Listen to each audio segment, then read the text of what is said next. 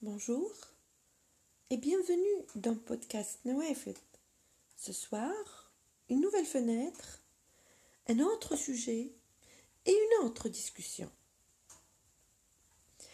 Alors que vous soyez marié ou non, cette histoire mérite d'être écoutée.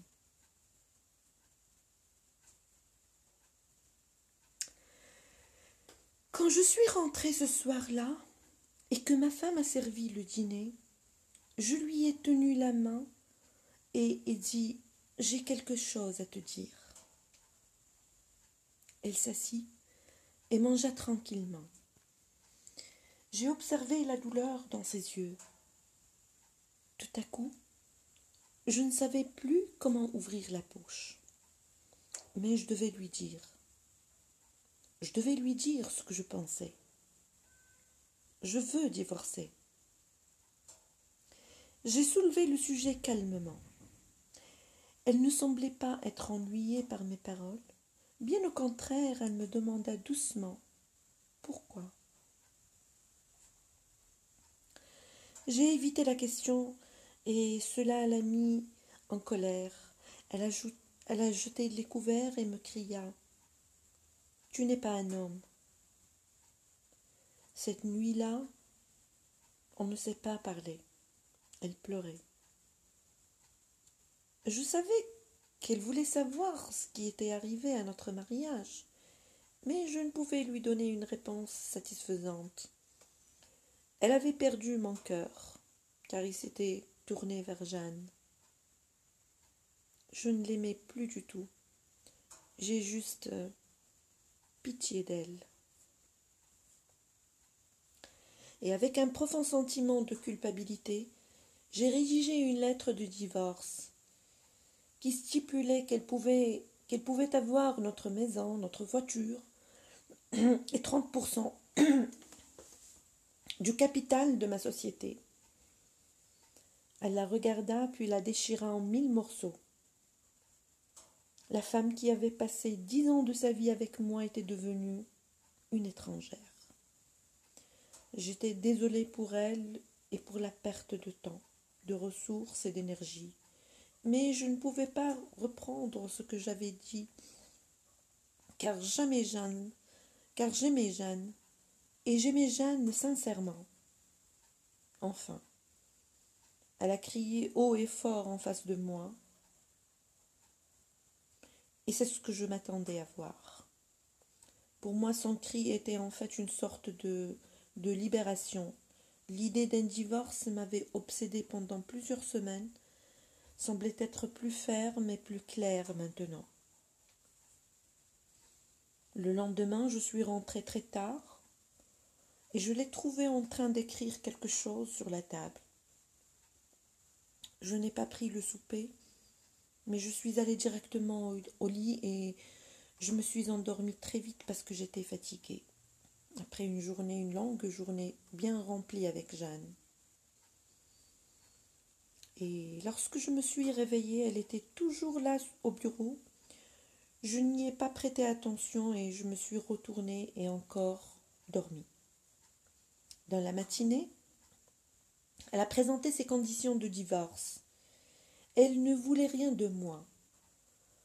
Mais elle avait besoin d'un mois de préavis avant le divorce. Elle a demandé que, dans cette période d'un mois, nous luttions tous les deux pour vivre une vie aussi normale que possible. Ses raisons sont simples, et elle ne voulait pas le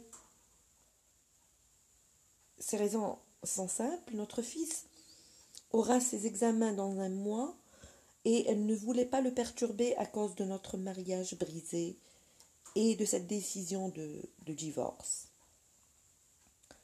Ce fut agréable pour moi, mais elle avait quelque chose de plus. Elle m'a demandé de me rappeler comment je l'avais porté dans la chambre nuptiale le jour de notre mariage. Elle a demandé que tous les jours pendant la durée du mois, je l'emmène hors de notre chambre à la porte chaque matin. Je croyais qu'elle devenait folle. Et pour rendre nos derniers jours ensemble agréables, j'ai accepté sa demande bizarre. J'ai parlé évidemment à Jeanne des conditions de divorce de ma femme.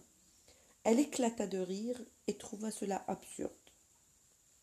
Peu importe les méthodes qu'elle appliquera, elle doit faire face au divorce, dit-elle avec mépris. Ma femme et moi n'avions pas eu de contact de corps depuis que mon intention de divorce avait été explicitement exprimée. Donc, quand je l'ai porté le premier jour, nous avons tous deux paru maladroits. Notre fils applaudit derrière nous en disant Papa tient maman dans ses bras. Ces paroles m'ont apporté un sentiment de douleur. De la chambre au salon, puis à la porte, j'ai marché plus de dix mètres avec elle dans mes bras. Elle ferma les yeux et dit doucement Ne dis rien à notre fils au sujet du divorce. J'ai hoché la tête, me sentant quelque peu bouleversée. Je l'ai posée devant la porte. Elle est allée attendre le bus pour aller au travail. Et moi j'ai conduit seule et je suis partie au bureau. Et le deuxième jour, nous l'avons fait beaucoup plus facilement. Elle se pencha sur ma poitrine. Je pouvais sentir le parfum de son chemisier. J'ai réalisé que je n'avais pas regardé cette femme attentivement depuis longtemps. J'ai réalisé qu'elle n'était pas jeune non plus. Il y avait de fines rides sur son visage, ses cheveux grisonnés. Notre mariage avait fait des ravages sur elle. Et pendant une minute, je me suis demandé ce que j'avais fait d'elle. Le quatrième jour, quand je l'ai portée, j'ai senti un sentiment d'intimité qui revenait. C'était la femme qui avait donné dix ans de sa vie pour moi. Et le cinquième jour, et le sixième, j'ai appris que notre sentiment d'intimité renouée était croissant. Je n'ai rien dit à Jeanne à ce sujet.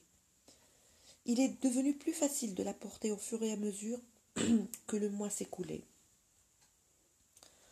Peut-être que la séance d'entraînement quotidienne l'a rendu plus fort. Et un matin, elle se mit à chercher quoi porter. Elle a essayé pas mal quelques robes, mais ne réussissait pas à en trouver une qui lui plaisait. Puis elle soupira. Toutes mes robes me vont trop grand. Et là, j'ai soudain réalisé qu'elle avait beaucoup maigri. C'était la raison pour laquelle je pouvais la porter plus facilement. Tout à coup, cela m'a frappé. Elle avait enduré tant de douleur et d'amertume dans son cœur. Inconsciemment, j'ai tendu la main et toucha sa tête. Notre fils est venu en ce moment et dit Papa, il est temps de porter maman. Pour lui, voir son père portant sa mère était devenu une partie essentielle de sa vie. Ma femme fit un geste à son fils, à notre fils, de venir plus près et le serra étroitement. J'ai détourné mon visage parce que j'avais peur. Je pourrais changer d'avis à la dernière minute. Je l'ai alors prise dans mes bras, marchant de la chambre à travers le salon dans le couloir. Elle mit doucement et naturellement ses mains autour de mon cou. Je l'ai serrée contre moi. Et c'était comme le jour de notre mariage. Mais son poids beaucoup plus léger m'a rendu triste. Le dernier jour, lorsque je l'ai tenu dans mes bras, je pouvais à peine bouger d'un pas. Et notre fils était allé à l'école. Je l'ai tenu fermement et lui ai dit Je n'avais pas remarqué que notre vie manquait d'intimité. J'ai conduit et suis allé au bureau. J'ai sauté de la voiture rapidement sans verrouiller la porte. J'avais peur qu'il soit trop tard pour moi de changer d'avis. Je pris les escaliers. Jeanne a ouvert la porte et je lui ai dit Désolée, Jeanne, je ne veux plus divorcer. Elle me regarda étonnée, puis toucha mon front. As-tu de la fièvre? dit-elle. J'ai enlevé sa main de ma tête. Désolée, Jeanne, je dis, je ne vais plus divorcer. Ma vie conjugale était ennuyeuse sans doute parce qu'elle et moi n'avions pas valorisé les détails de notre vie, et non parce que nous nous aimions plus. Maintenant je me rends compte que depuis que je l'ai amenée à mon domicile le jour de notre mariage, je suis censée la garder jusqu'à ce que la mort nous sépare. Jeanne semblait soudainement se réveiller. Elle m'a donné une grosse claque, puis claqua la porte et fondit en larmes. Je suis partie à la boutique de fleurs sur le chemin. J'ai commandé un bouquet de fleurs pour ma femme. La vendeuse m'a demandé ce qu'elle pouvait écrire sur la carte. J'ai souri et j'ai écrit Je te porterai chaque matin jusqu'à ce que la mort nous sépare. Et ce soir, je suis arrivée à la maison, des fleurs dans mes mains, un sourire sur mon visage. Je montais les escaliers, mais seulement là, pour trouver ma femme dans le lit, morte. Ma femme avait lutté contre le cancer depuis des mois, et j'étais tellement occupée avec Jeanne que je n'ai même pas remarqué. Elle savait qu'elle allait mourir bientôt et elle a voulu me sauver de la réaction négative de mon fils, au cas où nous aurions divorcé, du moins aux yeux de notre fils. Je suis un mari aimant. Marié ou non, cette histoire vaut être écoutée. Merci.